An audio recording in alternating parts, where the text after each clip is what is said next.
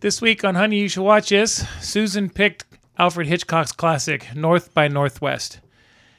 And I don't really have anything funny or cute to say about this thing because, I mean, let's face it, it's a made up direction.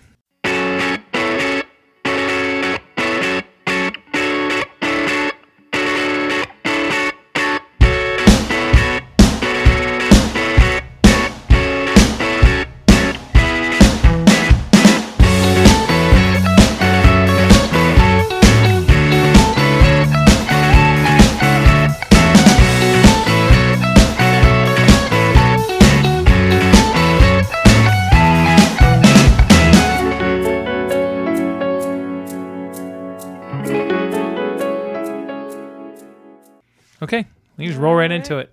All right. How's that sound? Recording. Oh, are we recording? That's why I said, okay, let's just roll right into it. Sorry, I was taking some notes. Apparently, you were taking some notes. Usually that's not how we do things. I know. I wasn't paying attention. I can go back. No, that's more fun for the audience. It is. It is. Welcome. Welcome to um, another episode of Honey, You Should Watch This. We are coming up on our 50th episode, I think, in a Our couple 50th episodes. anniversary? Not our 50th anniversary. Oh. I know it seems that long, but no. A little bit. No. Um, yeah, our 50th anni- uh, our 50th episode should, You're welcome. should be soon. Yeah, thanks a lot. Yeah, Cheers, this is thanks a lot. This is what 47, 48, something like that. 47, 48. Yeah, about there. Yeah, Why, don't we- why don't we stop? Hold on, guys. We're gonna count real quick.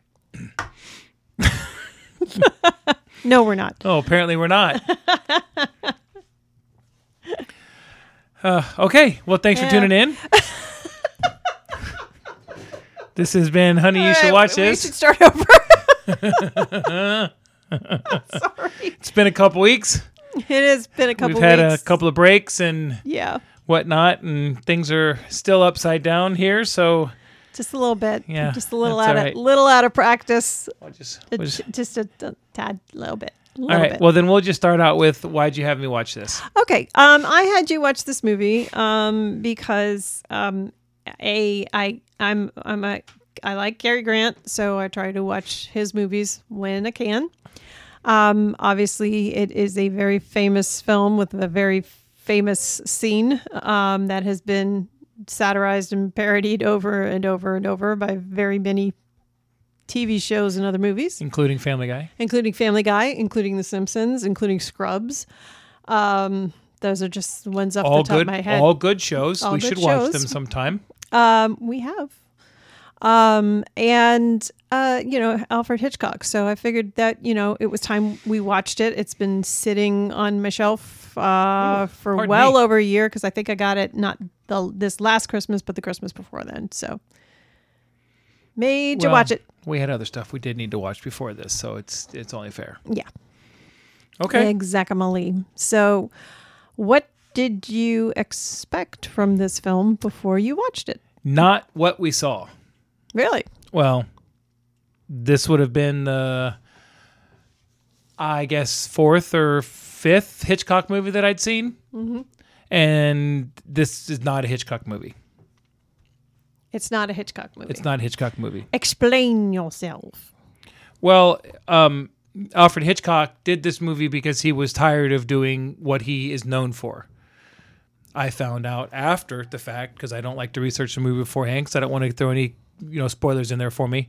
He, you know, when you watch a, a Hitchcock movie, there's an element of suspense, of terror, of um, you know, it's Hitchcock, Psycho, and you know, Rear View and uh, or Rear Window and um, uh, Dial M for Murder and all that stuff. He- Psycho, Rope. Psycho. I, I said Psycho. Psycho. Oh, okay. That was the first one I said. Rope.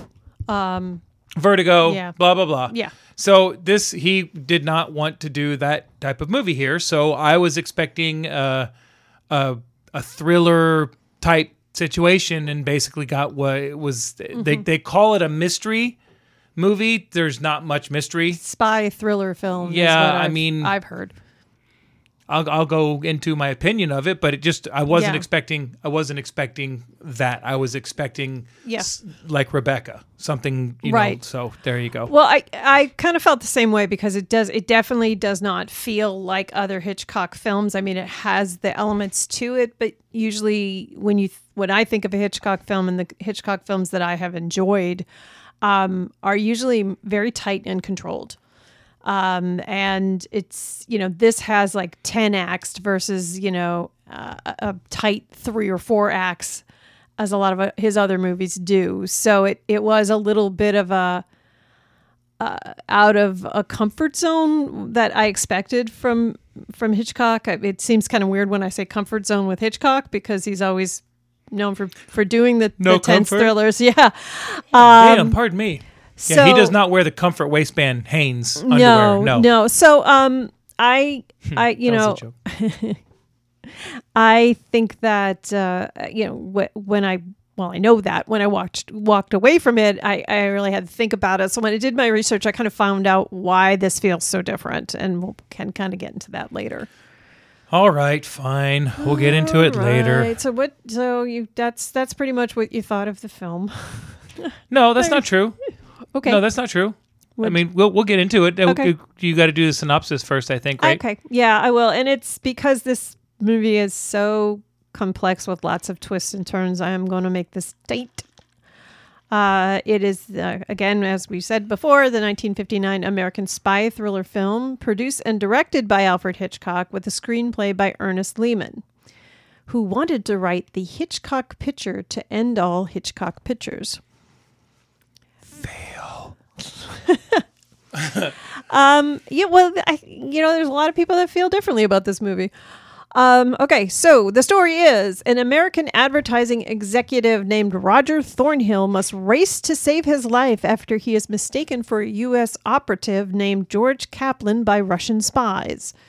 Through wit, ingenuity, a lot of luck, and sometimes a beautiful blonde named Eve Kendall, Sometimes.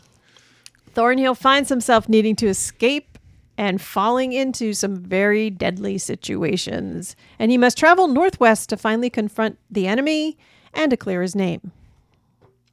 The movie stars Cary Grant as Roger Thornhill, Eva Marie Saint as Eve Kendall, James Mason as Philip Vandamm. He's the bad guy, by the way. And Martin Landau as Leonard Vandamm's right hand man. So so Martin Landau was the right hand man to the bad guy. Yeah. Okay. Yeah, I read something about that that I did not catch in the movie. So Yeah. when I, when I was like, I, I actually said Martin Landau was in this. I'm like, what? so um, one of the things that's a, a very much different um, and off the beaten path for Hitchcock with this movie is a lot of his other movies were based off some other source material. Right, Psycho it was from a novel. Um, Rebecca was from a novel. Um, Vertigo, I believe, That was based on the Mel Brooks film, right? High Anxiety. no, other way around. Other way around. I Um, know. uh, I think Vertigo. Vertigo. I think was yeah. I think Vertigo was like a French novel. Um, uh, Rear Window was a short story. So so there's usually based on something that has a narrative structure in place. did you say rear endo? I said Rear Window. Rear. Haven't you missed me, guys? Window. Haven't you missed me? I have it. Sorry. Yeah. We we know that you don't miss me or like me, but whatever. I like you. You just use me. I for, like you You just use me for my podcast. I like you fine. and you shut your mouth. Oh, uh, sounds like she loves me, folks. I love him. I Yeah. do. I do. Okay. Okay. Um, so that's one, right? He did this was this was a story they were making up based on an idea um, that Hitchcock paid a, a journalist for. So this journalist pitched this idea for a, a film to him about uh, an American businessman who gets caught up overseas and mistaken for an operative and then having to get out of it. Now was So- was that an actual pitch or was that something that he heard of from somebody and stole? No, it was just an idea. Yeah, he paid okay, he paid idea. the guy he paid the guy I think ten grand, I wanna say. um, which in 1959 dollars isn't bad. yeah, yeah. So um, they he was originally supposed to had agreed uh, to do a film for MGM um, to do an adaptation of the novel The Wreck of the Mary Deare. Um, Yes. and he had hired um, Lehman to help him develop that script, and it was just going nowhere. Yeah, Um, I read that Lehman didn't want to do it. yeah, and so Lehman, yeah, Lehman was going to quit because basically what Lehman said is, um, the mystery is so heightened because it's about, uh, I guess, a a ship that an, another um, crew from another ship finds this abandoned ship, but when they go in there, the stove is warm. It looks like there's been food served, but people are vanished. Event Horizon. Yeah, was Event Horizon? I don't know. I That's don't know. I've never seen Event Um, Horizon, but it sounds like Event Horizon. Yeah, maybe that was based off of that, but they were having trouble kind of developing, um, heightening the mystery after that. So it was really, really frustrated.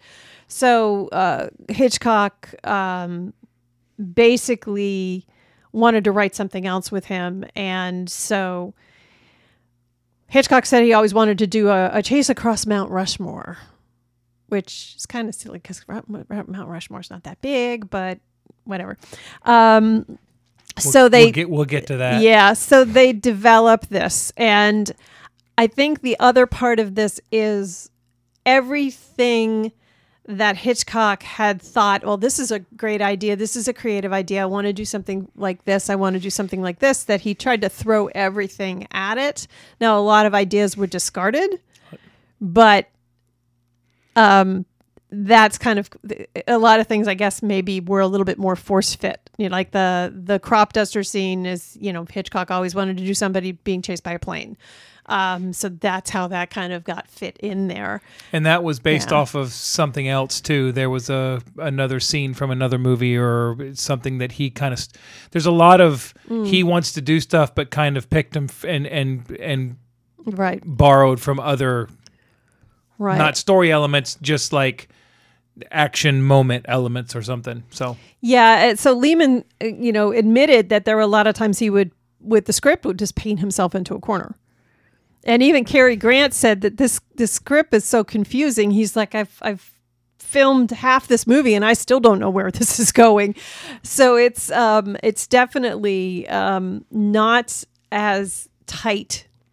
Grant As- was Grant was convinced this was going to be a flop until Yeah. until opening night, uh, night before opening night or something like that. What is he didn't care? He made like almost a million dollars off this movie, so he made more than that.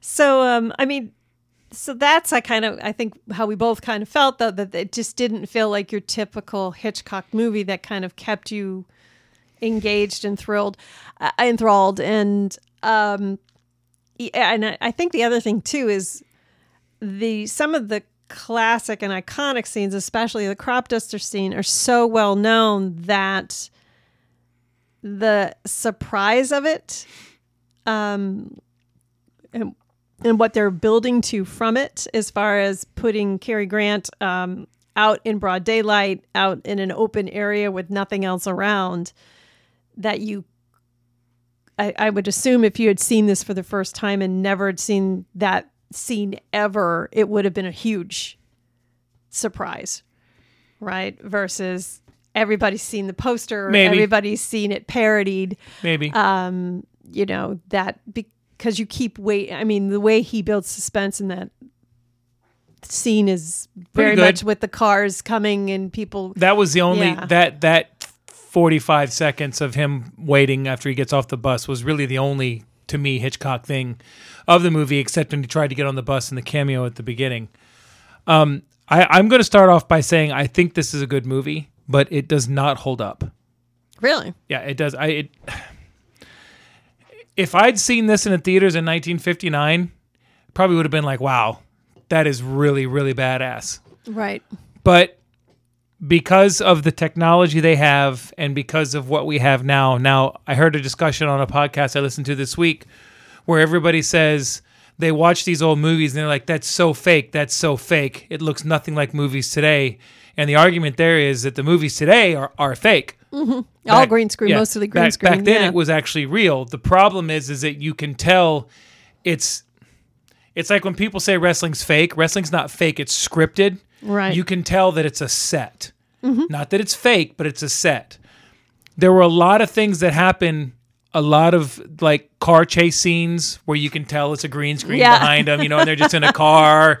Um, yeah. dun, dun, yeah. um, little little things that that were uh, acceptable in movies back then because that's how that was done. It didn't ruin the movie for me, but it it did make it less. I was not as uh, not involved. I was not as in, invested in it because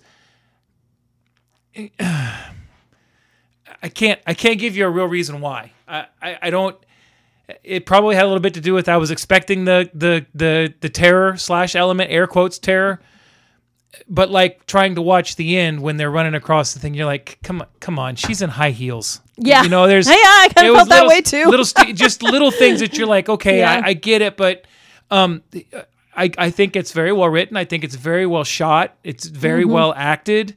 Um, I mean, Jesus, Cary Grant was 55 and he looked like he was 27 in this movie. I mean, he built built like a fucking shit brick shit house. And yeah, and he had to do a lot of physical. yeah. yeah. Um, I mean, the the I I think the story was acceptable. I I felt I felt it was predictable. Mm-hmm. It wasn't just because I knew what was coming. I knew, I, I- it just blah blah blah. But it, it was not having. If I was if I watched a ton of old movies and I was prepared for a lot of that, I probably wouldn't have had any issues. I I, I think that.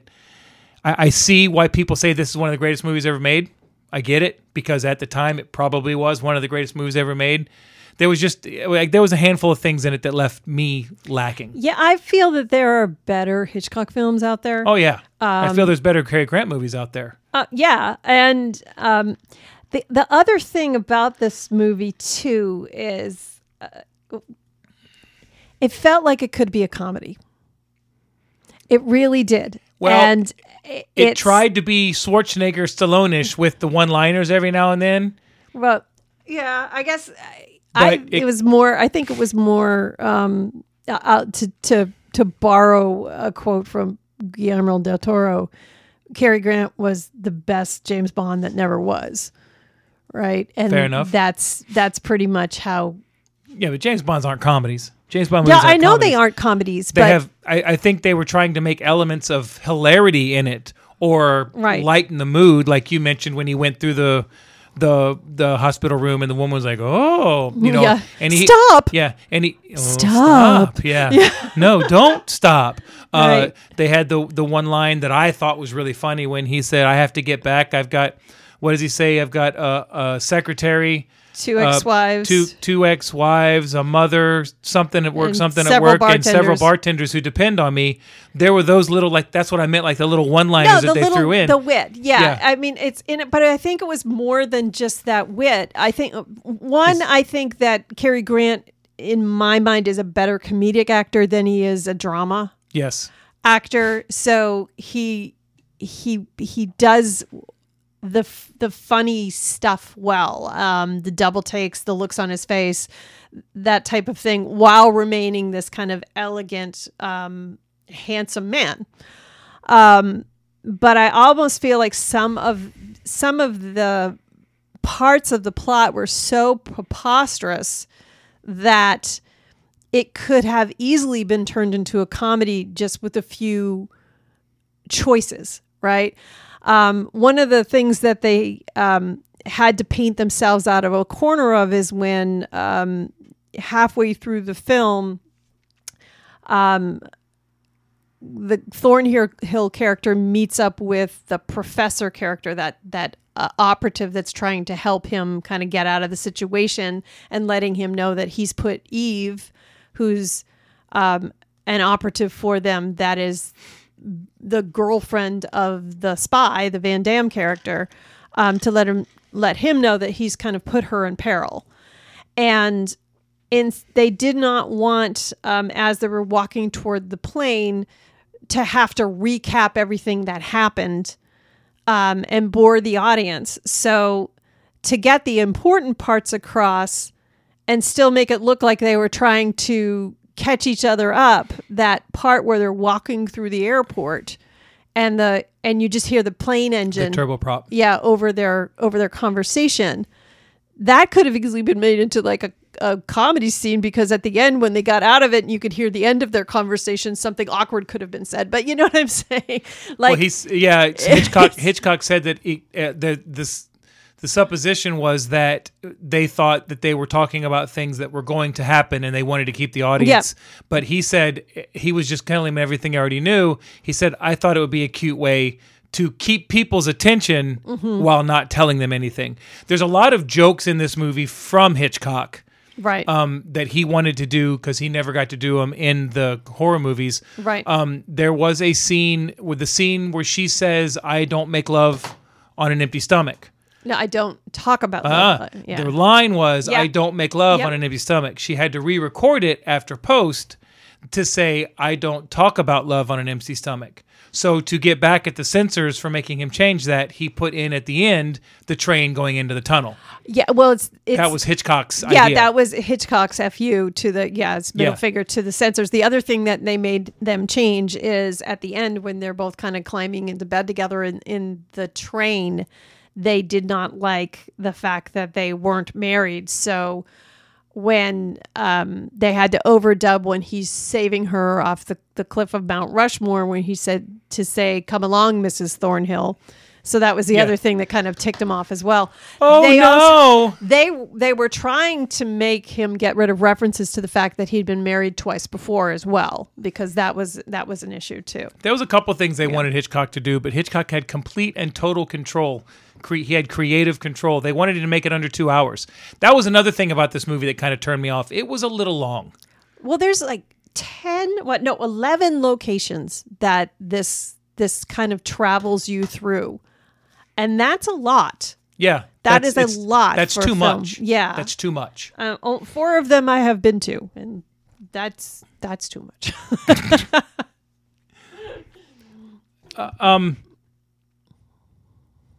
Go. I. I. Yeah, I I don't mean- really know where to go from. well, I mean, uh, you that's that. You know, that's that's some of it. There is. I- It just kind of felt like it was like Hitchcock working with Lehman because when Lehman was working on the script, Hitchcock went off to do Vertigo.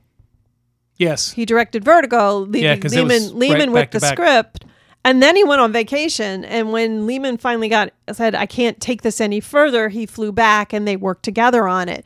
So I kind of feel like it, it was, um, you know, it just it, it narratively not the best. Like I think Rear Window is a better tighter movie but then again you're really only in one location for rear window because your your main character is stuck in his apartment and you're watching what's happening from across the street so there's a lot of um i think when you have that more controlled environment it probably makes for a more interesting story Is Rear Window the one where Ned Flanders it's had chopped up his plant, and or is it the uh, one? Uh, is it the one where Fez saw? yes that is a much parodied mo- uh, parodied film as well but I, I just think that that was good now when i was um it wasn't as good as some of the others i wouldn't call this my favorite hitchcock movie at all it's a great performance by Cary grant um Well, I think we just said it. We wouldn't yeah. call it our greatest favorite Hitchcock Yeah. movie. We wouldn't call it our favorite Cary Grant movie. yeah. I mean, Um, I would, I would, I wouldn't yeah. call this my favorite Cary Grant movie. No. His Girl Friday is oh head and far, shoulders above far this. superior yeah far superior um so there And, are wait, I, I I always get this mixed up. He's in Philadelphia Story too, right? He's in Philadelphia I mean, Story, That's yeah. better than his Girl Yeah. Friday. So now originally jimmy stewart was supposed was wanted to play that role yeah, that's a great story. Yeah. yeah well but Alfred, Alfred, Alfred, you got to let me do it. Come on, come Well, I- on now. I mean, they both have a similar sense of humor, but I I think Grant probably carried off a little bit better. I mean, Stewart's been in a lot of Hitchcock films as well. I- uh, well, this was so- Cary Grant's fourth Hitchcock movie. was his fourth. That's I think that's what I read, and I think Yeah. Jimmy Stewart was in four Hitchcock movies, wasn't he? He was in Vertigo. He was in um, Rear Window. Rear Window, and I can't remember what other Hitchcock movies Okay, he's been in. I, will have to double check at break, Yeah. but yeah, well, okay, hold on, Hitchcock. Uh, I Stewart, you you know I didn't want to write it down anyway. Jimmy Stewart. I know. I figured that I would start doing this because I hate listening to our podcast and then realizing we didn't answer the question. So Oh, I thought you were just going to say I hate listening to our podcast. I hate listening to our podcast. I don't blame you. I do too. I don't know why you folks are listening. I, Oh, don't say that. I, Don't say that. What I did find out, what I, I did kind of learn to appreciate when in doing the research for this, that that when you do think of it, there is um, some interesting kind of turns in in character growth for this because in the beginning of this movie, you see Thornhill. He's an ad executive, and he is used to getting things done through other people. yep. Right? He's got his secretary doing a million things for Oh him. Oh yeah, at the very beginning, the whole Yeah. dic- the dictation He was was like tell tell oh, Carl yeah. and then let She's Paul like- know, and then Phil has to. through the elevator and then Yeah. in the, the taxi and then she had to take the taxi back and all this um, but even like as he was doing things because and, and that is what gets him in trouble like he sits down with some clients and he's like oh my god i, I just rec- remembered that you know my mother isn't doesn't know this that and the other thing so he tries to get somebody else to pass along the message for him ain't the guy was looking for Mr. Kaplan. and the two spies were paging Mr. Kaplan trying to identify him. And so when he tries to get the guy's attention who's doing the paging to help him out, that's when he gets mistaken. Um, but you know, look at some other things as well. Um, he br- basically bribes his mother. Like he offers his mother money to go help him try to get keys to this um, operative's hotel room. And you know, spoilers, but you know, I guess it's not spoilers if it's a 1959 movie. between between you and me, I think he might have been Yeah. dating his mother. He was a mommy's boy. Um, she was only seven years older than him in real life. oh God, I don't know. No, I mean that the actress that played his mother Yeah, was only seven years older than Cary Grant. Yeah, I know, but I'm just thinking at that point in time, I don't know if he was. Well, he was never out, but I don't know if he ever was. There's always rumors about him being closeted. I looked that up, Yeah, and it's all rumors. it's all rumors. It's all rumors. Okay, cool. Mm-hmm. According to according to his daughter, that he was not, and even if he was, it was nobody's business. But Mm-hmm. I, I don't. I, I mean, it doesn't matter. right, You know what I mean? He was with a lot of women. I mean, so was Rock Hudson. So right. there you go.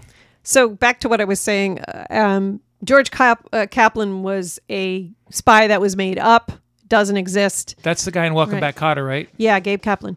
Um, he never existed. The kids, the sweat hogs, just imagined him. Um, so. Yeah, I stocked them shelves. Um, so he wants to go check out his room, so he, he bribes his mother to do it. And the other thing, which was I'm that when the when the Russian spies get him really drunk on bourbon and then put him behind the wheel of that Mercedes Benz, hoping to kill him when he gets um, arrested for drunk driving. He, you know, he's asking the cops to make the phone calls for him and stuff like that. So it's he just couldn't. So this movie, um, this this whole situation, he's got to start relying on his own wit and ingenuity to get himself out himself out of situations. Now, conversely, Eve doesn't trust other people and tries to always do things herself and doesn't rely on it. So she's got to learn to trust Thornhill in the end. So it's a nice little capping of character arcs. Yeah, I, I'm I'm gonna I'm gonna throw something out and we'll see how you feel about it. Uh oh. Thornhill is not the hero of this story. No. Eve is the he- the Eve of Eve of Saint Marie. Yeah. E- she Eve- she she saves him three times. Yep. She She she, throws him to the wolves once. She does. Uh, you know, The she wolves. goes she goes along the wolves. It's The wolves. It's the, wolves, of, Wall Street. Jinx, you owe me a coke.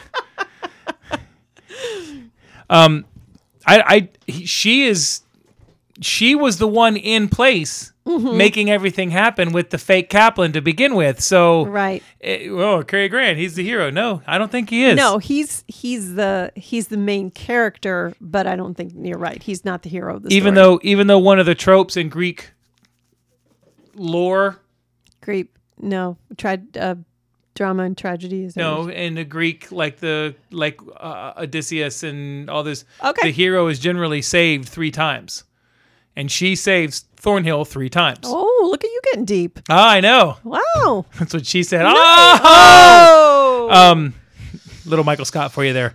Um, she she saves him. She saves him on the train. Mm-hmm. Um, I think she saves him on the train twice, right. She saves him at. and she saves him somewhere else. But she yeah, saves she saves him at Mount Rushmore. yeah, and she saves him three times. So I mean, it's just it's one. I think Well- it's. I, I think Well, they. she, she's saving herself as well at Mount Rushmore. yeah, but she could have let him. She could have. Yeah. Well, I think I think I I think he kind of knew. Um no, he didn't actually when I think about what he said in the script, but um funny thing about that scene. Okay. So, to set the set the stage here for you listeners, um there is the scene if you haven't familiar heavily familiar with the movie where um Thornhill goes to meet Vandamm because this is after he's been told by the CIA that he's put um, Eve in in danger, that he wants to make it look like he wants nothing to do with her, so she will at least be safe. Um, so she he meets him in the cafeteria at uh, Mount Rushmore. And the first thing he does is when he sits down with Thornhill is he said he doesn't want her at the at the table. And they have a conversation and he basically says that he wants the girl so he can do away with her or whatever. Um, now she comes barreling in um, and she basically has a confrontation with him and shoots him in the middle of this cafeteria in front of everybody um, and then runs away. Um, and we later find out that she shoots him with blanks or she has blanks in the gun. Yeah. um, but what you don't, if you get to watch the scene again, if you aren't watching the interaction on in the way the script the the the scene is set between Grant and Eva Marie Saint, if you look over in the right hand corner in the background, there is a little boy sitting at a table, and he has his fingers over his ears because he knows that the gun's going to go off. What a little bitch. Well, you know, they must have shot it and reshot it and reshot it. And Joe Biden just- in it. What?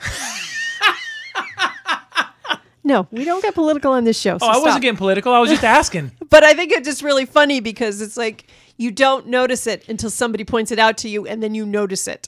It's- like the kid in uh, Three Men and a Baby in the window. oh yeah, You never saw it until somebody goes, "You got to watch a scene." You're like, "Oh, I can never unsee that." yeah, okay, exactly. All right, fair. So it's pretty funny. I also, I also would like to say that Eva, Eva Marie Saint yeah, what's her name in the movie? Eve. Eve. Like, she's the she she she proves herself as the heroine Mm-hmm. Because in real life, in real life, what would have happened is the government would have been like, "Oh, this poor schmuck got himself caught up in something he didn't belong in. We're just going to let him die because we're worried about the microfilm." Well, they're she she would not have worried about she wouldn't have cared about saving they would she would have she would have said oh yeah hey he's right here guys and Mm-hmm. they would have taken him and they would have thrown him off the train and then she would have been at the site that night with the stuff and then she could have saved him and she could have left But she um she she basically she's the one who sends him off to die before that prairie station scene. The the scene with the crop duster. yes Um so she she she does do that and basically there is an exposition scene um while uh he is trying to get away on the on the on the train between New York and, Ch- and Chicago um, where they do say, well, he got in the way, but he's expendable, right? We cannot give up this. so what's is Stallone no, Stallone still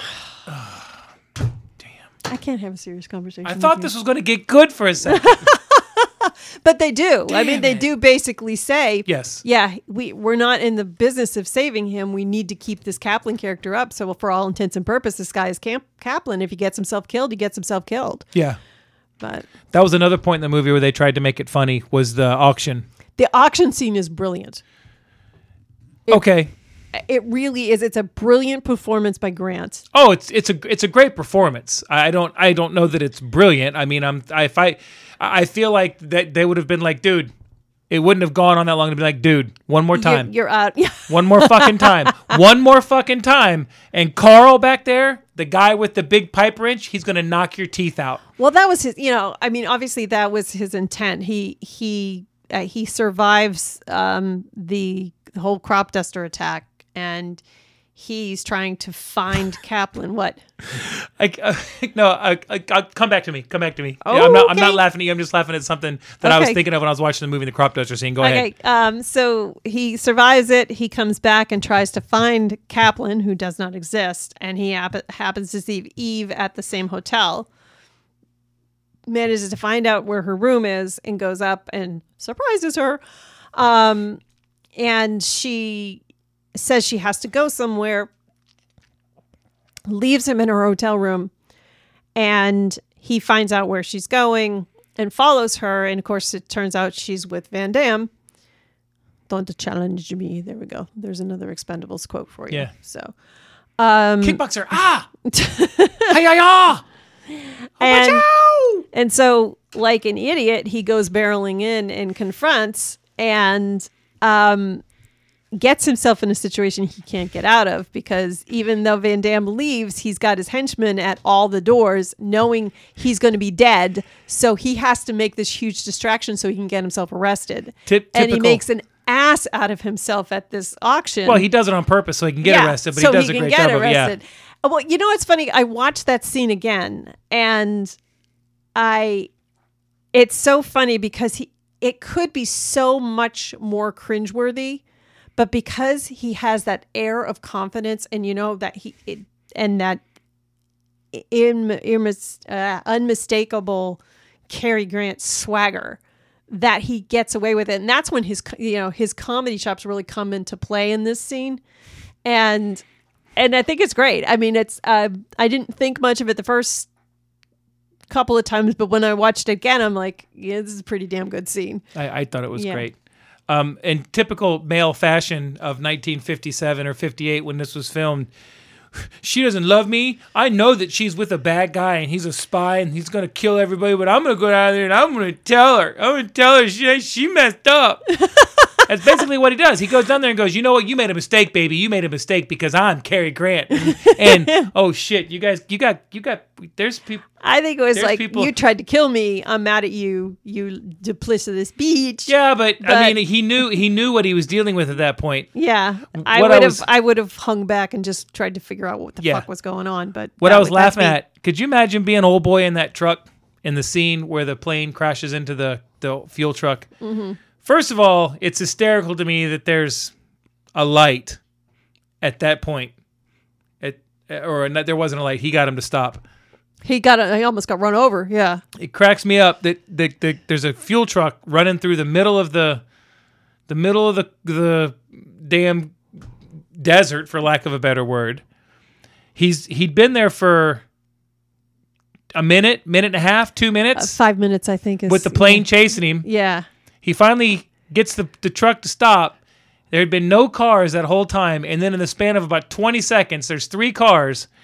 And you have to be the poor SOB that says, Oh my God, there's a fire. I better get out and help and see if I can help anybody. Oh, somebody stole my truck. that was my brand new gosh refrigerator. darn it! I had me a Ah. brand new Frigidaire refrigerator. Just got electricity in my house. Is going to have cold food for the first time ever. What killed me about um, the post crop duster scene is when, uh, you know, she invites him into her hotel room and he's, you know, starts his thing on her and she gets this look on her face and she runs toward him and embraces him and just kind of nuzzles her face into his suit. And I'm thinking, God, you're breathing in pesticide. That's pretty gross. It was just it was just DDT. It's no big deal. DDT wasn't I that bad. love a man who feels, you know, smells fre- freshly crop dusted. That was one of the moments I was just like, it, it was because the way that they they weren't allowed to do certain things and Yeah. that thing where they do the fake kiss where they roll their heads around and she runs. I was like, uh, Well, let's talk about the, the Eve character for a second too, because she's not a professional spy, right? She just happened to be in a relationship with this man, and she's a professional. the the, government you know, approached her, and I'm pretty sure there's probably a little bit more than you know treason charges dangled in front of her face. But she's, you know, they they play it off like she's doing this because there's a lot of She's an American. there's a lot of undercurrent of and overt patriotism throughout this movie, which is probably one of the reasons people think it's so damn great. Um, it is probably one of the you know earliest Cold War movies that you're going to find, but um, it's it's funny to me that you know it's like what's she going to do afterwards? She's just going to go back to her, her normal life. He's just going to go back to her. It's, it's not like it's she's she's very cool under pressure but she's just an average person as well. Yeah, I think so was- another I average she- person thrown into extraordinary circumstances. I think she was just a soda jerk. Really? no that doesn't she, she was a professional uh she was supposed to be A professional soda jerk. Yeah, No. she does it for money. she's supposed to be some kind of industrial designer um Yeah, she They are- designs cool ass ice cream drinks with whipped cream and cherries on top. and a steel girder as a straw A rotary, Um, it's a rotary girder. They originally had her in the script as a soda jerk. You're Stop not it. listening to Will me. you let me finish? God damn! No wonder I can't get three words strung together. Uh, here's number one. Ah, okay. They originally had her as an interior designer, but turns out there is actually an there was actually an interior designer with that name, so they had to change her her profession as well. Just a little trivia. Oh, can I talk now? You've been talking the whole time. Don't give me that crap.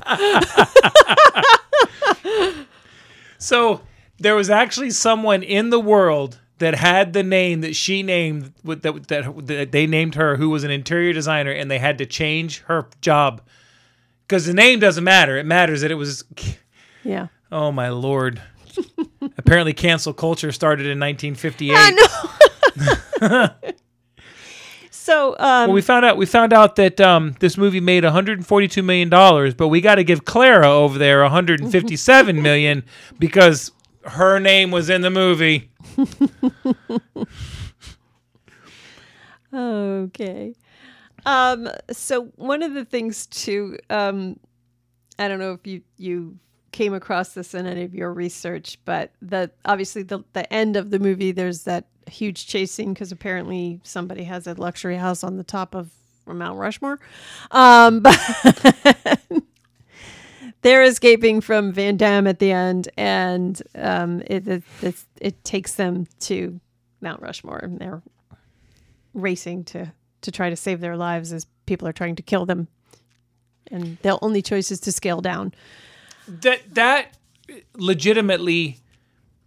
Let's talk about just that last ending part, and I'm mm-hmm. talking about the part from where she has to leave the house with Vandamm and apparently the Martin Landau character. No, Martin Landau was staying behind. No, he was with him.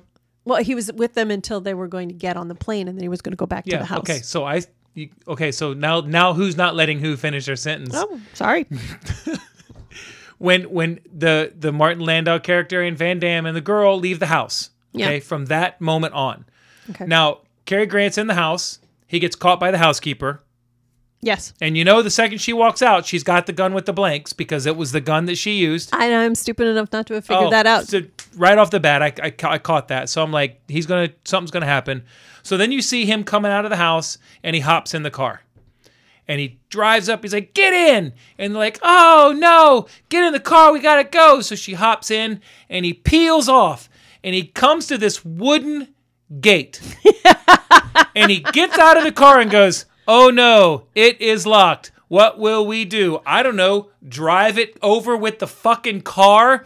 Everything after that took me out of it because you're now running from guys that you know are terrorists, and your master plan is you want to you want to climb down Mount fucking Rush- Mount Rushmore, and we'll just we can climb down to the chin. We'll get to the chin, and once we get to the chin, Nicolas Cage will be there with the secret opening so that we can. what, what I mean, I, at that point, I was like, "Uh, come on! What what was?" Do you want to hear what um, Hitchcock's original idea was for that chase scene? I know what his original idea for that chase scene was. Okay. En- en- He enlighten wanted, the audience. He wanted Cary Grant to climb down Lincoln's face and hide in Lincoln's nose and then have a sneezing attack. And the studio said, no. And he's like, yes. And they said, no. the government said Yes. And then the no well the government the government told them they were not allowed to actually film on the monument. So they had to recreate the scenes. Um, but the, and then and then he said yes. And then somebody a friend of his says, think about this. Think about Abraham Lincoln climbing down Cary Grant's face and getting stuck in his nose and sneezing. And and Hitchcock went, Yeah, it's a stupid idea. okay, well, we'll go ahead. So they were but they were told that they should not have anybody climbing on being murdered on the actual president's faces so that's why all the action happened The around them This, the yeah cameras are strategically placed so that even when they are climbing, it's just Carl's face. For for yeah, Yeah. The Department of the Interior would not let them do anything on Mount Mm-hmm. Rushmore. I did find something out that has nothing to do with this movie, though. Th- th- while doing the research, did you know that Rushmore, Mount Rushmore was supposed to go all the way down to their waists? yes The carving was supposed to go all the way to their waist, and they ran did out of that. money. And the that. government was like, finally, for the first time ever, said, "No, we can't afford that shit," and they moved on. But yeah, so uh, the code name for the movie after that was uh, the Lincoln Sneezer. oh the man in lincoln's nose The man in Lincoln's nose. is, That's it. is the man in what Alfred nose. Hitchcock wanted to call it. Now, the working title was in a northwesterly direction because Lehman was like, that's where the action is going. And somebody at the studio had suggested north by northwest. And they're like, we know it's not a point on the compass um, or how, you, but they just, so that was the working title. And they really honestly couldn't find anything better. Um, Breathless, I think, was one of them too. Yes, it was. Um, Do you know where they got North by Northwest from? Hi, Hamlet. Yes, Hamlet. Yeah. I knew you knew that because you're smarter than I am. Well, no, I just that's what I found in the research. So Oh, we probably looked at some of the same sources. That's what I found in the research too. dude. Um, oh, I knew that. of Yeah, I knew that well before I watched it. I knew well before I watched this movie that that's what that. Yeah, one of the other government um, things that they had to um, overcome was they were not allowed to film at the UN. Correct. Um, somebody else did um, a film there, and I guess it just wasn't shown in a good light, so they didn't want anything happening there. So they had to get sneaky Pete about it. And what? Did you read the same thing I did about the? Uh, I yeah, I heard about. I saw it that that the film. So they just had somebody in a van with a camera, and Cary Grant just kind of walked up the steps and went toward the UN building, um, and that's how they got the exterior. And then they had to put an exterior on a screen um, for another scene where he's coming to the UN, getting out of a taxi. Um, so that's how they got their footage. Apparently, if you watch the scene after knowing that, as Cary Grant is walking into the UN, since nobody knew that it was actually happening, the person coming out of the UN does a double take when he sees Cary Grant. He doesn't put his fingers in his ears, but he does do a double take. He's like, "Whoa, it's fucking Cary Grant." So what they did is they were able to get somebody to go into the UN and take some interior pictures so they could recreate. So I think what they had was I I, I could be wrong about this, but it, they could I think it was an ambassador's lounge that they took the pictures pictures of, but in the movie they called it the public lounge. Yeah. So it would be plausible that somebody could just get in to the UN and and attack somebody, or or even like Thornhill could go in and and you know meet meet that person there. I guess that scene where the ambassador gets killed, and um, you know they the Cary Grant gets framed. Hitchcock said that he's always wanted to be able to have somebody say something to an ambassador, and the ambassador not be able to reply because they had been killed. so he was able to do that. Well, I think this was a long list of I've wanted to Yeah. do this shit a long time in my life for Hitchcock. Well, one of the one of several ideas for the beginning of the movie, the the movie was supposed to start in the UN, and there was going to be a diplomat addressing. Um, Diplomatic immunity. Sorry, I had to do it. eh, there was he was addressing the council or whatever they call they call it, um, the United Nations, and he stops what he's saying and he says, "I'm not going to finish what I'm saying until the ambassador from such and such and so and so wakes up." And somebody goes to prod him, and it turns out he's dead. Clank. Right. So there are a few other potential beginnings to this thing, but they they that just didn't pan out. He he just had a lot of ideas, and he just again threw them out to Lehman. Let's talk about the suit. Eh, it was a suit. Moving on.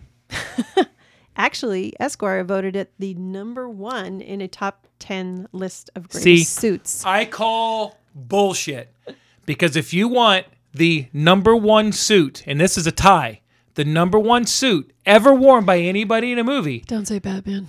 Oh fuck no! that's not a suit. That's a that's a that's a way of life. the number one suit ever worn by anybody in a movie I'm was by myself. Harry and Lloyd and Dumb and Dumber Oh. when they were at the gift the fundraiser and they had on the orange and the powder blue tux. No kidding. Well, I was thinking I was thinking about this um because we watched this Friday night. Mm-hmm. And uh, you watched the rest of it Saturday morning, and I was I was. I was it, I was in the office or I was I was watching out there, and Mm-hmm. then the next morning I was doing some stuff in the office. and I was thinking about it. And I'm like, okay, the way first of all the way that we as a society dressed and presented ourselves in the 40s and the 50s and the 60s, kids today they don't even get it. Mm-hmm. Okay, you watch this whole movie, this whole movie. This guy is in a dress shoes, a suit, a tie.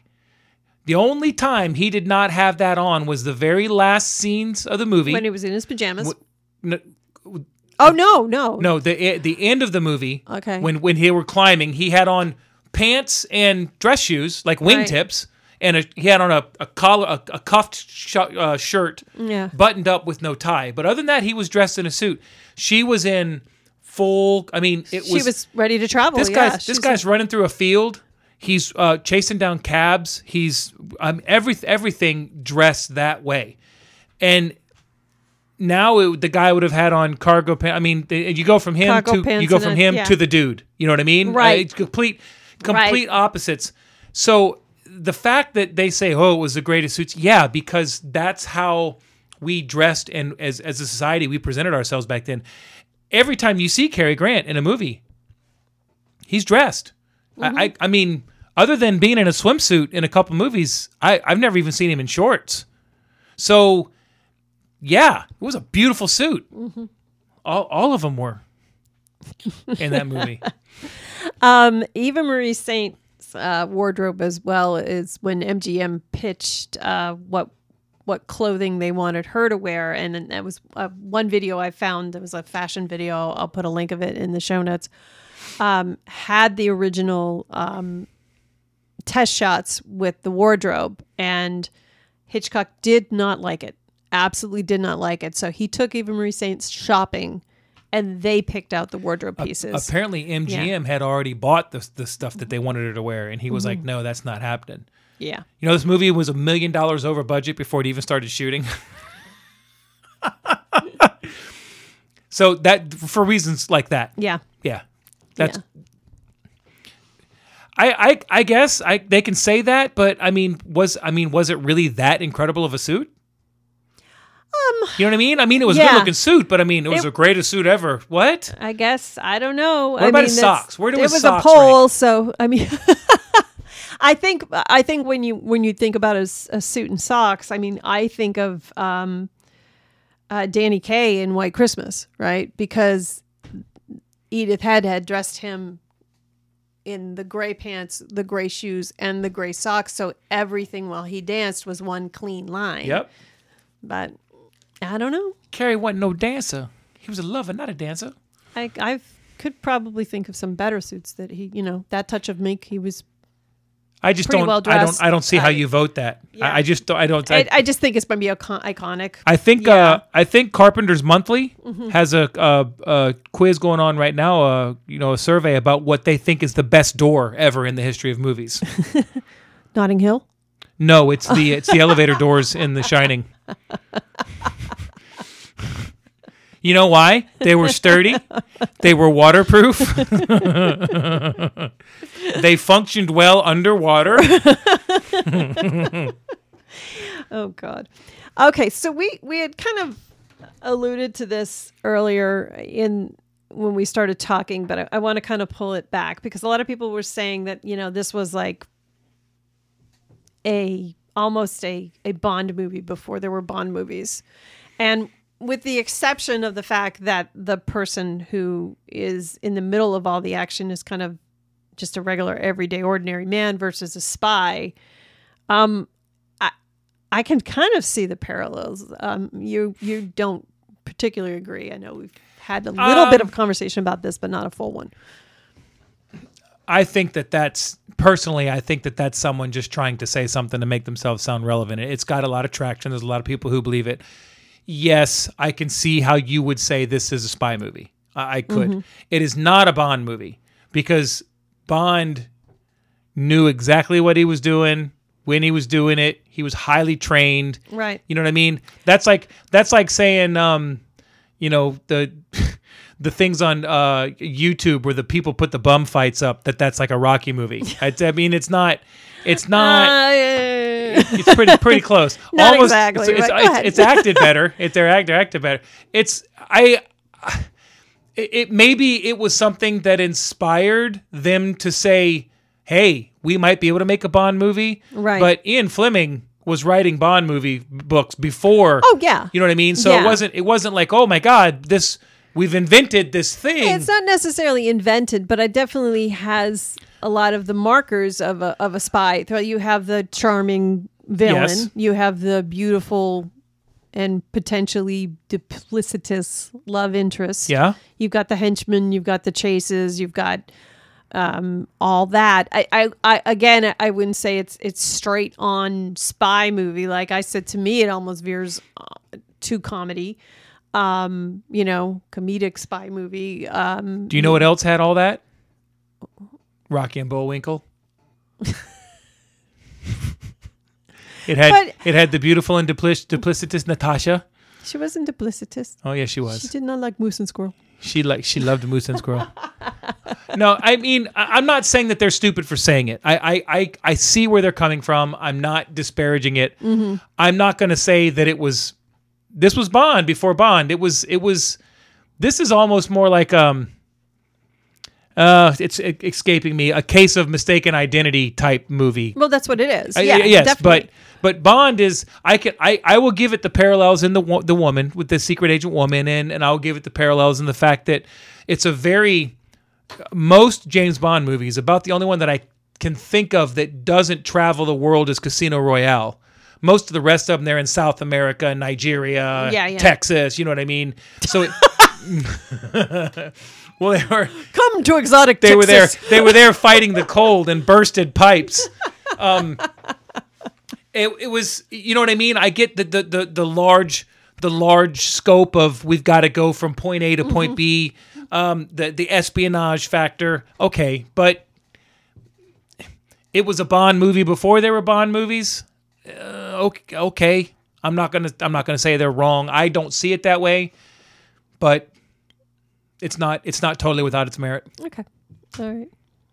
Um, all right. So I think what's left is we can kind of talk about some of the acting choices, and you alluded to this earlier about um, Martin Landau.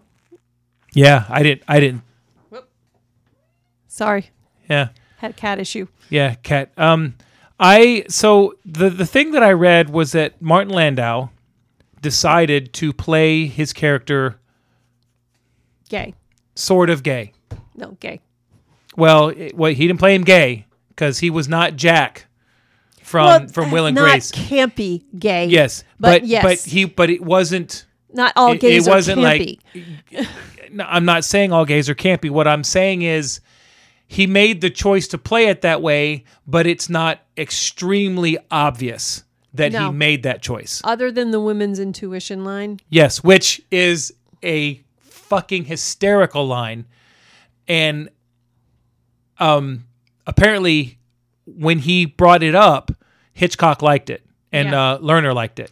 Well, I was listening to was a, uh Turner Classic Movies um, They don't know what they're talking about. interview um, with Martin Landau and Eva Marie Saint, and he basically said he saw, you know, this Leonard character kind of feeling that you know that third wheel component, right? So the reason that he's loyal to Vandamm is because he he cares about him and he loves him. Yeah. And um and that's you know drives jealousy um for the character of Eve um and he's you know always looking for ways to to make sure that she's not doing Vandamm wrong.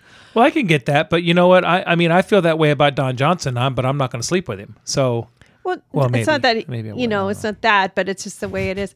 Now, I I had access to the PDF of the, the original script, um, and but I wasn't able to get back to it in time to go through to make sure to see if that women's intuition line was originally in the script. Um, but I could see that maybe it was, and it could just be read another way. Like imagine like Bogart reading it, you know, like very sarcastically, kind of call it Yeah, my women's intuition, maybe. kind of, you know. Um, I think that I saw, and I'll check on this at break. I think I saw that that was an ad lib that he kind of he kind of ad lib. So, um, a lot of people told him that he shouldn't do that, that he shouldn't play it that way, and he brought it up to Hitchcock, and Hitchcock says, "I, I think it's a great idea." And was fully supportive of it. And everybody's like, "Oh, you're an actor. You don't want to blackball yourself." And he said to him, "Exactly. I'm an actor. Right. I play fake stuff for a living." They're like, "But this is your first movie," and he's like, "Well, it's not going to be my last movie." Right. So He he was funny because he was saying that they were doing this one scene, and I don't know if it was a scene at the auction house. And he said that he went up to Eva Marie Saint and he gave her a few notes and went up to um, oh I can't think of who played Vandamm. Jean Claude. John, not John Claude. Uh, hold on, I'll go back, go back, go back, go back. Uh, uh, James Mason. Okay. And gave him some notes, and stuff like that, and he kind of just passed Martin Landau by, and he was like, "Oh." Um, so he went up to him and he said, "Mr. Hitchcock, is there anything I should be doing differently?" He's like, "I will only give you notes if I feel you're doing something wrong." Yeah, he, And- he he thought he was being kind of blackballed. Yeah, and yeah. uh, Hitchcock was like, "Nah, you're fucking nailing it, brah. Yeah. Nailing it." Now, Eva Marie Saint said that the the the best coaching she got from Hitchcock, especially at this in the scene in the train, is there are three things: talk lower, don't move your hands, don't talk with your hands. I don't know what to do with my hands. Yeah, um, and keep looking Cary Grant in the eye. Poor girl. Yeah, she said that was that was a tough one. Yeah, I bet it was. Do you know? Uh, somebody asked uh, Eve Eva Saint Marie what the most interesting thing she learned about Cary Grant on this film was. What was Do you know what her answer was? No. That he charges people fifteen cents an autograph. you cheap motherfucker. you son of a bitch. Uh, so I think we we probably covered a lot. So you want to take a break? I do wanna and take a we can break. kind of follow up on some of the other things we didn't quite figure out. All right, I like it. Cool. We'll be right back. Bye. Mayday, Mayday. Can anyone hear me? We found something. We found something in the ice. Would you stop screwing around? This makeshift transmitter has a pretty weak signal. I'm not sure how long it's going to last. Okay, hi, I'm Brandon Windish. And I'm Chris Holcomb. And we are the heads of programming of the Dead City Drive-In, and unfortunately, if you're hearing this, then we're already dead. Okay, now you're just being melodramatic. Look, if you're hearing this, then it's probably because we're interrupting your podcast. Sorry about that. Okay, but we wouldn't do that without a good reason. Those delightful singing voices you're hearing belong to a ravenous horde of mutants and madmen right outside our projection room door. You see, we've been tasked by our bosses The drive-in gods, to program specially themed double bills for the increasingly restless Dead City denizens. and when we say specially themed, what we mean is killer robots, satanic terror, Uh, yeah, hideous freaks, creepy crawlies. dogs and cats living together, mass hysteria. You see, there is no bottom to the depths of psychotronic cinema. Any old chud could pick a random double bill. Yeah, but do you really want to watch Chopping Mall back to back with Ghost Dad? Or a double whammy of Rock and Roll Nightmare and Bicentennial Man? Oh, yeah, I do. Oh, shut up, zombie Robin Williams, you fucking liar! At Dead City Drive-In, we choose a theme. Then we and our special guest each pick what we think is the best representation of that theme. But there's only room for two movies, so we're talking genre flick deathmatch here. Three movies enter the ring, but only two can make it on the slime splattered screen of the Dead City Drive In. put it this way, it's dirty work but somebody's got to do it. Chris, that's the lyrics of that song from Police Academy 2. Damn it, we're about to lose the transmission. Dead City Drive-In is available everywhere your favorite podcasts lurk. The doors are open and admission is free. It's a show filled to the brim with monsters, mayhem, blood, guts, and. Um, dispatch. Send more paramedics. Remember, if the car's a rockin', it doesn't mean somebody's fucking. They're probably getting murdered. And here at the. City Drive-In. Under 17, not admitted without parent. All right, we're back. We are back. We, actually did our fact checking this week. We did. We did. Uh, Well, I Susan, do. Susan did the fact check. I, I, I, I do have one thing when you said that um, you normally just didn't see him in anything but a suit. Mm-hmm. Cary Grant. Um, you, I guess you haven't seen Bringing Up Baby, where he wears a lovely peignoir. I don't even know what that is. It's one of Is those. like sandals? No, it's one of those robes that have the big furry collars and the furry Oh, okay. Arms. So he's in it for just a second then. Uh, Yeah, Or okay. at least a scene. But anyway, And when he and when he's not in that scene, what's he wearing? I, I don't know. I'm listening. Um, I'm listening. shorts. I'm listening. I'm listening. Okay, so you wanted to talk about Jimmy Stewart's other movies, and I think he's actually he's been in four Hitchcock movies, as has Cary Grant. Yes, I remembered So- reading that. I thought it was four Yeah. each. So Stewart was in Rope, Rear Window, The Man Who Knew Too Much, and Vertigo. The man who too too much. Okay. And Cary Grant was in Suspicion, Notorious, To Catch a Thief, and North by Northwest. No, no, notorious. Uh huh. That was the theme song for that movie. No, no. It wasn't. Yeah, it was. No, it wasn't. Was in my world. my world's awesome. Okay. And, what else? Let's see. What was the other thing we were looking up here? Oh no, I have to go back. What did I want to do? Vamp for me, baby. Vamp for me. No, no. Notorious. beep, deep, deep, beep, Oh beep, yeah, beep. Oh. you said that um, Martin Landau might have ad libbed the women's intuition line, um, which Hitchcock never allowed ad libs. Um, He would have, if I'd have been around. I did like, find "Yo, a, I fool!" did find a PDF of the script, one of the script revisions, and it does say, "Call it my women's intuition, if you will." Well, there you go. All right. So you want to do box office? Have you found anything on box I have. office? Um, it was the number. It was tied for number six that year as the sixth biggest movie of the year. Uh, it was 1959, so these numbers are not shabby. Thirteen million two hundred seventy-five thousand. wow. Um, first weekend in Chicago, it made thirty-five thousand, and the second weekend in Chicago, it made forty something thousand. Which, 1959. I mean, hell, it, had to be at least a nickel because Cary Grant's autograph was fifteen cents. So, um, yeah, I don't. I uh, I do know that Cary Grant made four hundred and fifty thousand to star in the movie, and then he got paid three hundred fifteen thousand dollars in late fees, fines, because his contract clearly stated that if he had to stay over a certain amount of time, it was almost five thousand dollars a day, and he was making the five thousand dollars a day by the time they started filming. so there you go. All right. Um, as far as Academy Awards, um, did not do so well. Um, they, That doesn't mean anything. They were nominated for Best Screenplay, uh, Best Production Design, and Best Film Editing, and they did not get any. Uh, they lost to Ben Hur for Production Design and Film Editing, Fair. and they lost to one of my favorite Doris Day comedies for Screenplay, to Pillow Talk. Pillow Talk two. Pillow Talk. Oh, you said two Pillow Talk. To Pillow Talk. Pillow to Talk. the movie Pillow Pillow, Talk 2. Talk. Okay. God, excuse me.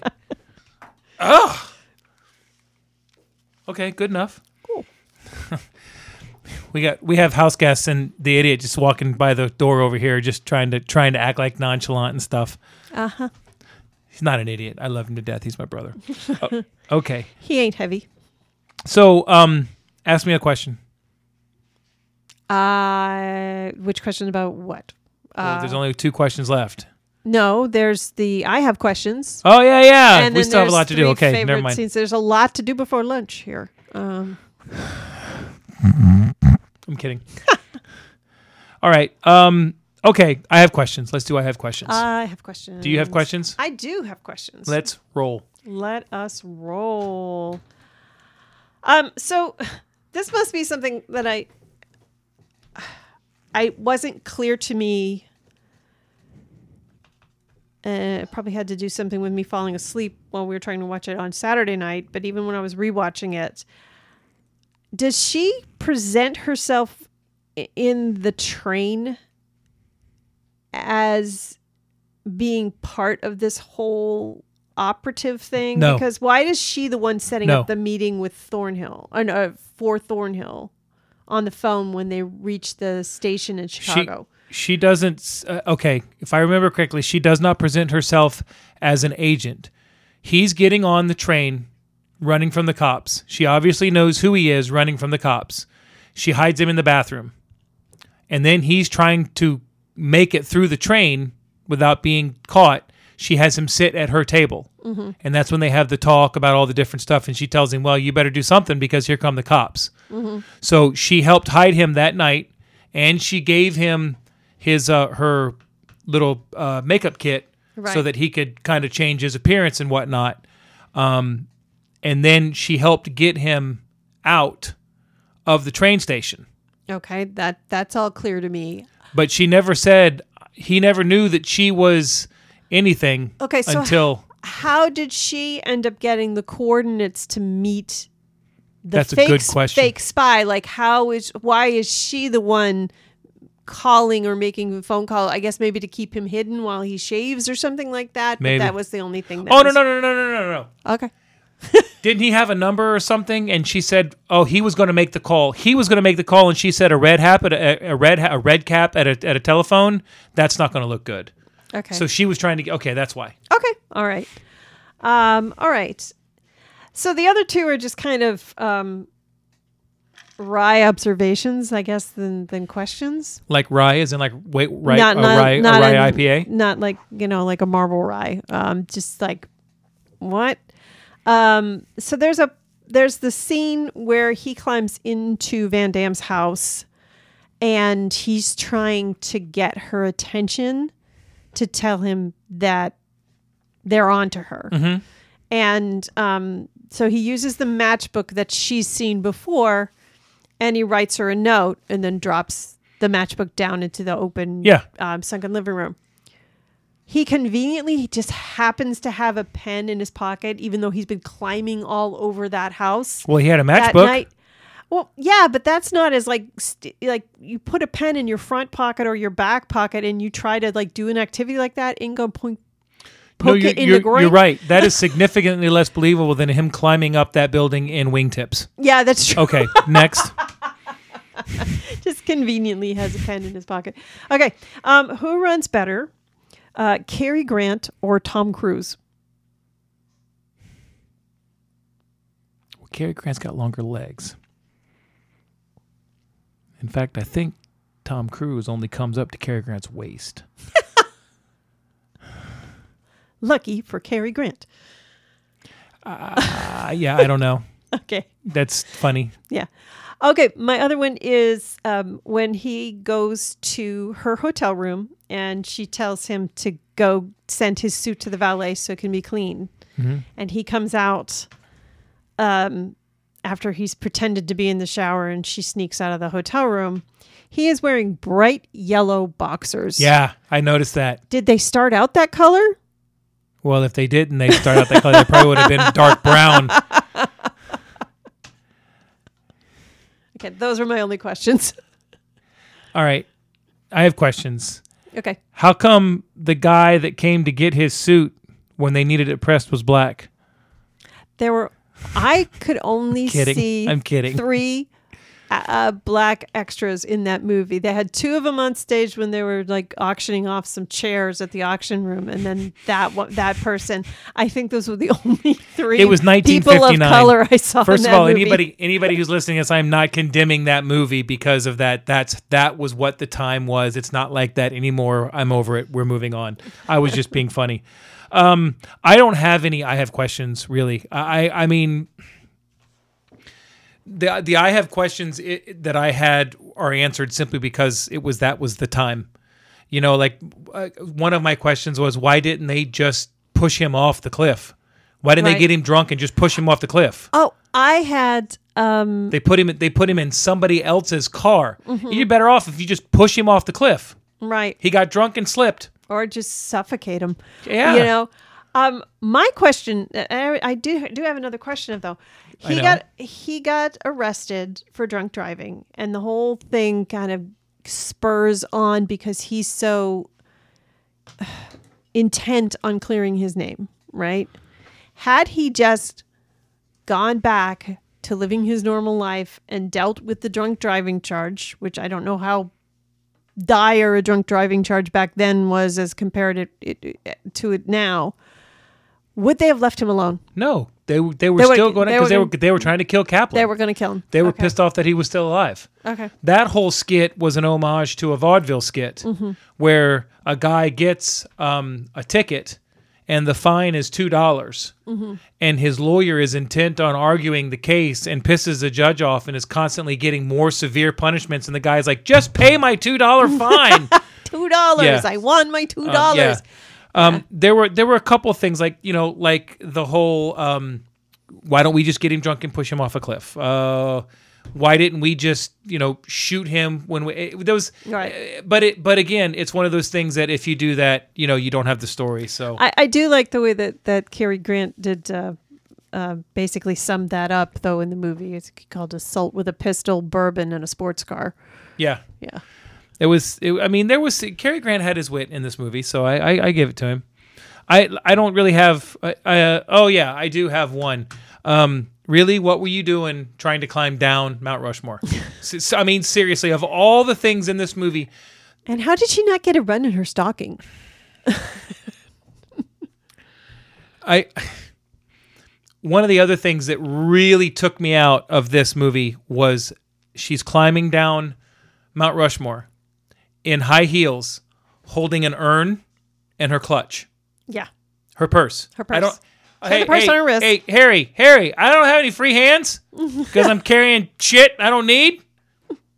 Also, I'm in high heels. And she had white gloves on. Well, those are mountain climbing. Those Yeah. were the these were the prototypes of Spider-Man gloves. But I mean, that's that isn't any different than um, I know. You know, That's uh, just- that's- what's her name? Um, what's what's Ron Howard's daughter's name there that was in Jurassic Park? Her running around in high heels. Something Howard, Bryce Howard, Bryce- Dallas, Dallas Howard, running Dallas, around in high- Dallas, Dallas Buyers Club Yeah. Howard. or um, the the the replacement for um, Megan Fox in the Transformers Two, running around in a white shirt and a white pair How of dare- jeans, how dare and they you. never get dirty. How dare you. The entire time. How so, dare yeah, you? How dare I? That was not Transformers Two. oh, I don't. It was which- Transformers Three. Oh, Transformers Three, whichever. Um, but anyway, You're yeah. shit on a movie. you better pick the right fucking movie. Okay. All right. so we are Transformers movies are works of art. fart. Did you say works of fart? No, I did Did- not. Okay. Is he a soda jerk? Yeah. Yeah, No, okay. he could be. he's, could be. he's a jerk for sure. I do like that line. no, I'm a soda jerk.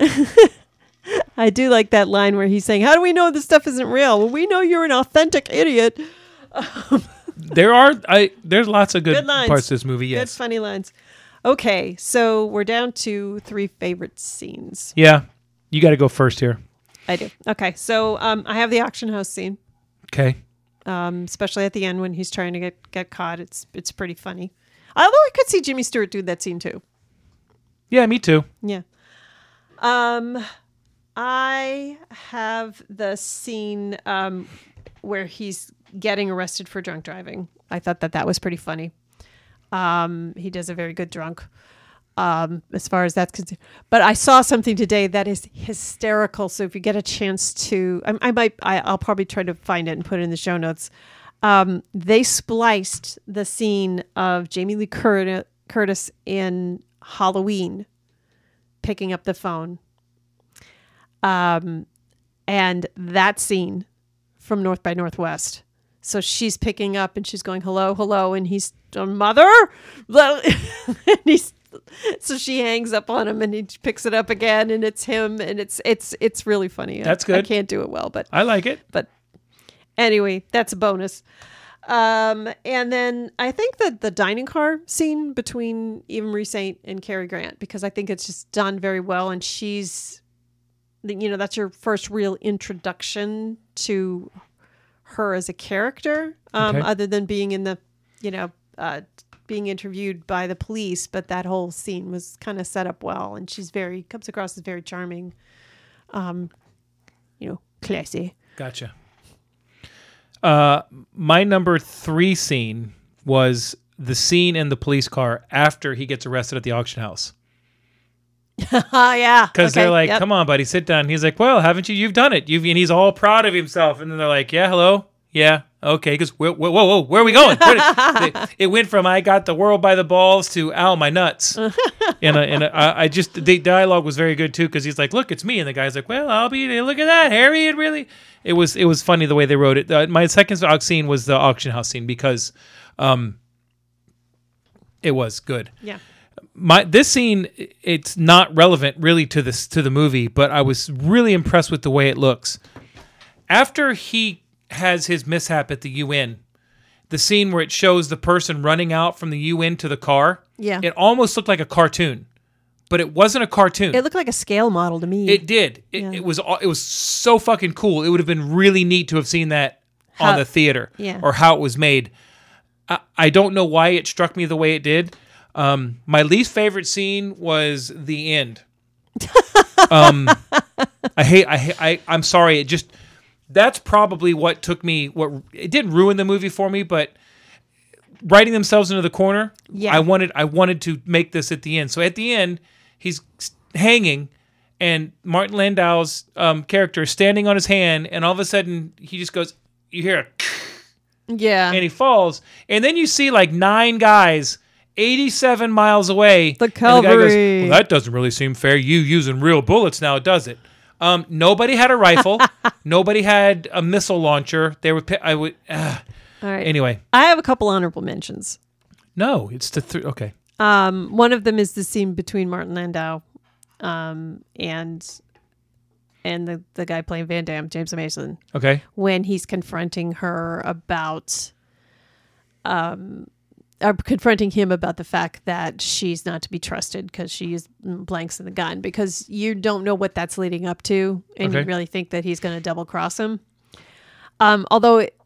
Even though you have an inkling that there is something in the ugly statue that they bought at the, the auction, it is a bad um, bad exposition for the fact that there's microfilm in the in the statue. Blah blah blah. yeah Um, but other than that, I think the tension, if you had never seen a, anything about this prior to, um, probably would have been a, a pretty good tense scene. Okay. So, um, my other um, honorable mention is the um, the credit sequence in the beginning.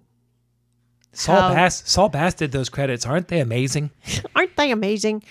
Um, they're it just the way it blended into the building when they faded into the actual um, action and establishing shots. Was, Yeah, that was pretty- really, it was- really it was pretty cool. Yeah.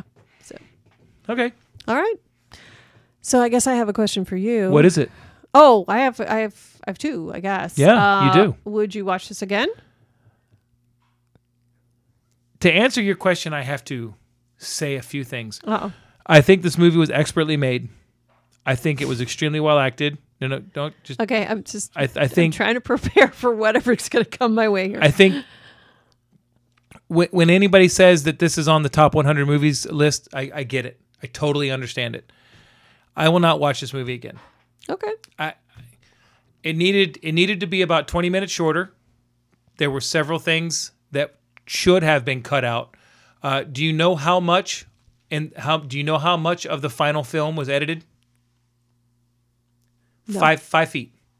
Five feet of the footage that they put together was edited out, and that ended up being eight so seconds. infinitely more than David, or infinitely less than David Fincher. oh yeah, Yeah. I just there's just I I liked it. I did like it. But I'm not if it's on in the background, I'll watch it as I walk by. I, I but I won't I just there were just too many things that were a little corny because of the time it was made. And honest to god the climbing down fucking mount rushmore i know it's like iconic but i'm sitting there the whole time and you were asleep so i couldn't even make fun of it while i was watching it which has really pissed me off. I had so many one liners that i'm like oh and oh and i'm like oh i'll just let her sleep. She'll watch it tomorrow. Because i didn't want you to wake up because you'd been asleep for about 25 or 30 minutes so God. so you would have woken up and gone what the fuck's happening um no so i i i, I don't think i will i really don't think i will Okay. Would Sorry. you go to Mount Rushmore? i've always wanted to go to mount rushmore Okay. but but i'm only going to go if Nicolas cage is there not Cary grant okay. lawyered Or or Mel Gibson. Um, back to Family Guy. no that's peter guy that's peter griffin yeah yeah. Back to back to the Family Guy ripoff of of North by Northwest. Okay, so the only question left is what is going to be it's, it's your choice. I Now don't- it's your turn. i So don't have an answer for you Are you going to pick? You don't. i don't an have an answer for you because You've my, had weeks to prepare. I don't understand. my list is really starting to dwindle and some of the movies on this list you are not going to want to watch Well, let's keep in mind the the premise of the show, right? We're we're stepping out of each other's comfort zones and trying to watch movies and understand. If we don't like them, we at least learn to appreciate them, right? Okay. Uh, man. Never heard of that movie. Yeah, it's uh, Ho- Howie Mandel. Walk, walk like a man. Um, I I don't know, but ironically, there's two Denzel Washington movies on my list. There's two Tom Hanks movies on my list. There are two Bruce Willis movies on my list. You got a lot of range. I well, you know, yeah. uh, all right, you want to you want to watch a comedy, an action, or a drama? Oh Lord, do we have dice? Um. Dude, hold on. Oh, we do. Gamer geek. Do we have dice? How many of what type dice would you like, dear? We just need a, a um something with three.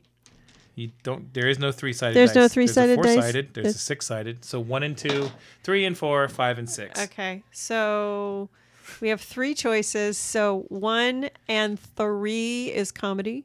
Okay. Two and four is drama. And what was the third choice? How about one and two is comedy, three and four is drama, and five and six is action. okay, Action's high, comedy's low, Low. as it is. So all right. four, So it's a drama. it's a drama. All right. Okay. Well, I guess um, I guess we're gonna watch Castaway. Wilson. That's the only real drama that's on here. Well, no, no, I take that. Well, there's yeah, uh, yeah. Okay, yeah, I've said- never heard of that one either. I already said Castaway, so All right, Castaway. Castaway it is. You've never seen that, right? Ship things by FedEx. I've seen small portions of it, but I've never seen the entire movie. no. Are you interested in seeing it at all? I- I'll watch it if you pick it. That's fine. Cool. I'm cool. All right, I'm cool. Castaway it is. I, I'm actually not cool, but just as a general vibe, I think she's cool. I'm not cool. I think so. Even though my hair has some green in it now, that was totally by accident. I think she's cool. All right, so pitch us out of here. All right. So thank you for listening to another episode of Honey, You Should Watch This. Uh, we are on social media on Instagram and Twitter. Um, both handles are at Honey Watch This. Um, if you would uh, are listening to us and want to subscribe, please do. We are on all major podcast platforms that I know of. Um, and if you want to look at our back catalog of episodes, of which we are at almost 50, Um, you can go to honey, you should watch this.podbean.com.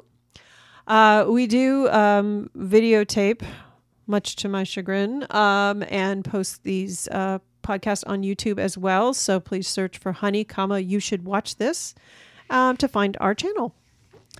And I think that's it. If you are on Apple Podcast um, and want to give us a rate and review, um, that would be just swell. Um, if you are a podcaster and would like to join us um, to talk about a movie and pick a movie for us, um, you are more than welcome to. Just kind of reach out to us, uh, DM us on uh, either of our social channels, um, or send a message through our Podbean website. Um, and I think that's it. I That think is that's it. everything. That was a long list of things to remember, Yes, but it was. I think I got them all. I think you did. All right, we'll see you next week on a deserted island with a soccer ball. Wilson! It's not a soccer ball. Spalding. The name is Spalding. My name's Voight, damn it. Voight.